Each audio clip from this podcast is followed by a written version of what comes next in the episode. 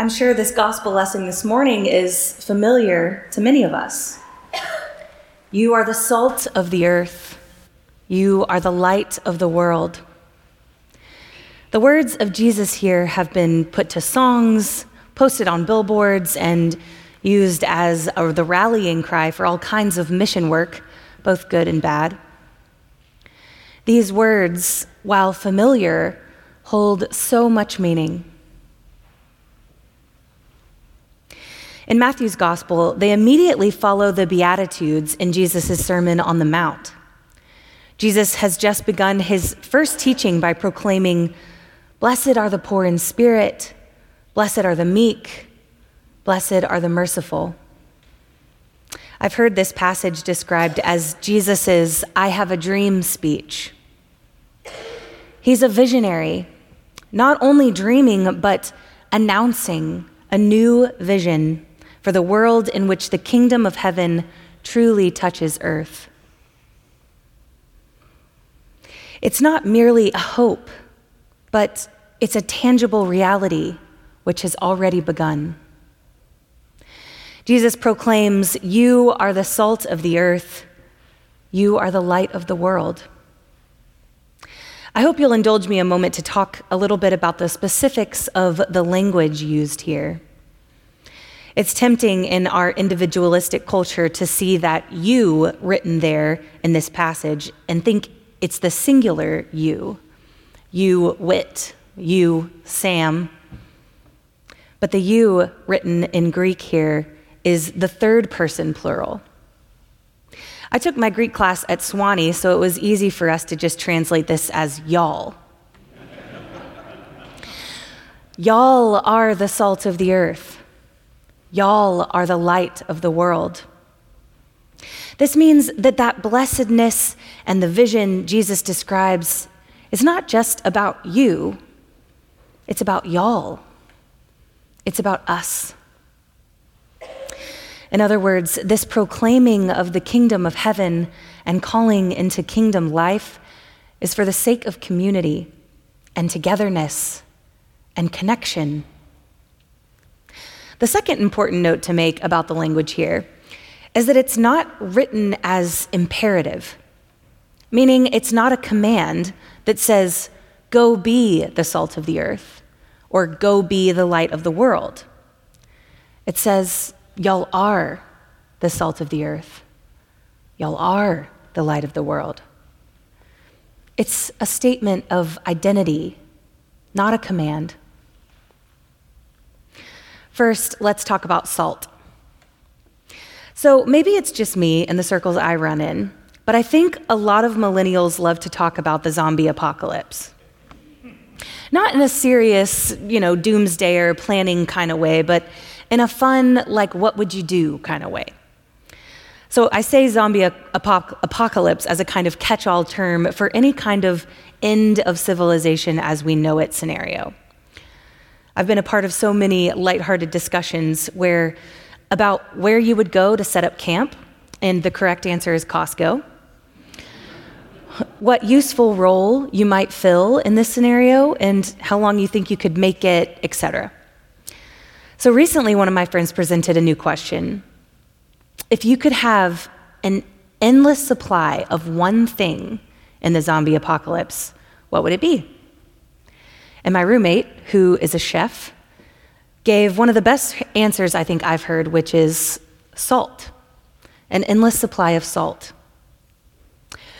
It's primarily practical because it can cure and preserve meat, but it would also be an excellent bargaining chip on, in the long run because people need the joy of flavor and taste, even at the end of the world.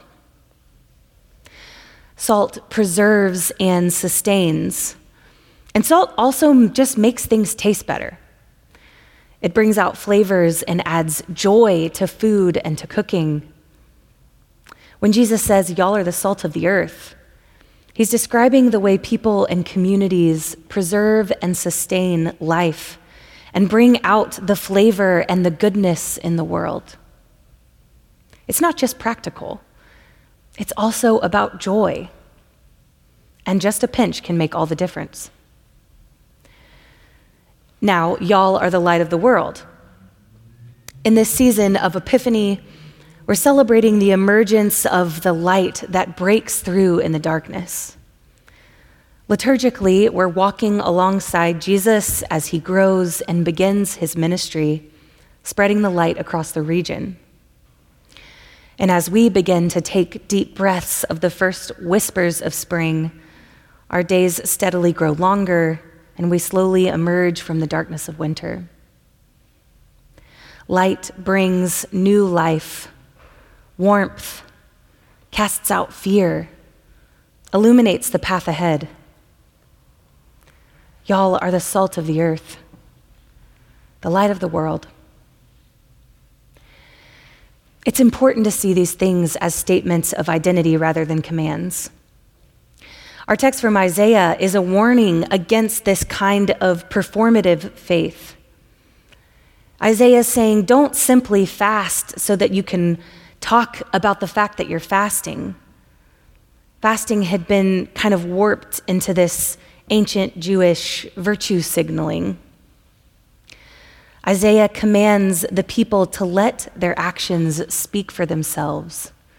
Don't just do a performative fast. For this is the fast that I choose to loose the bond of injustice, to undo the thongs of the yoke, to let the oppressed go free. Jesus is saying something similar here.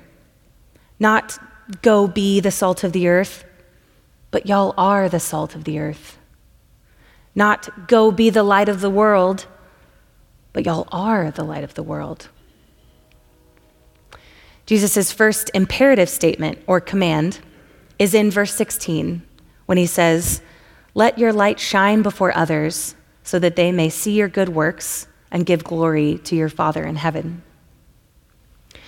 One more interesting language tidbit here is that it's written in the third person imperative meaning that the command here is not directed at the human audience or the y'all that he was talking about previously. This command is directed at the light itself. Jesus commands the light to shine. I hope you see this as a grace in the same way that I do. It means you don't have to generate or create your own light in order to be the light. The sun shines and warms the earth, whether I d- decide to go soak it up or not.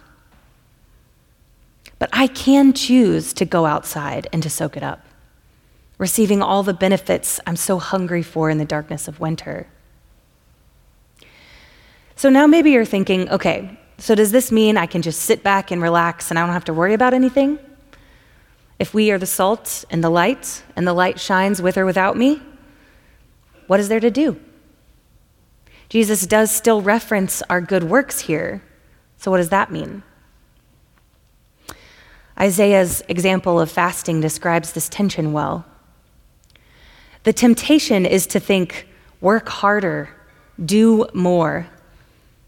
But the vision of Isaiah and of Jesus is more about how we are to participate in God's active work already taking place around us.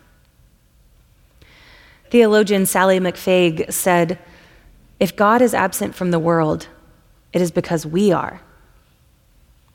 Because how can we see the movement or the work of God if we aren't chasing after it ourselves? If we no longer proclaim the glory of the Lord, the rocks will cry out. It's here already. It's happening already, all around us.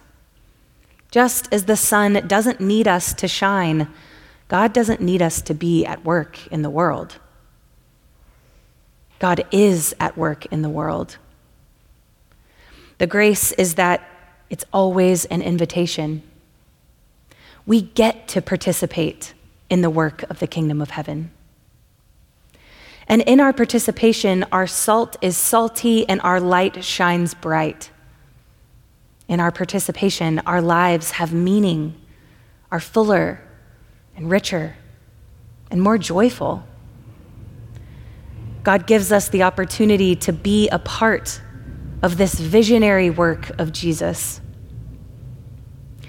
As the salt of the earth and the light of the world, we participate by living into and embodying what is already within us.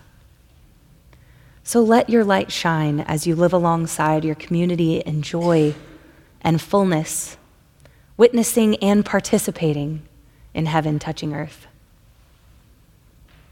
Amen.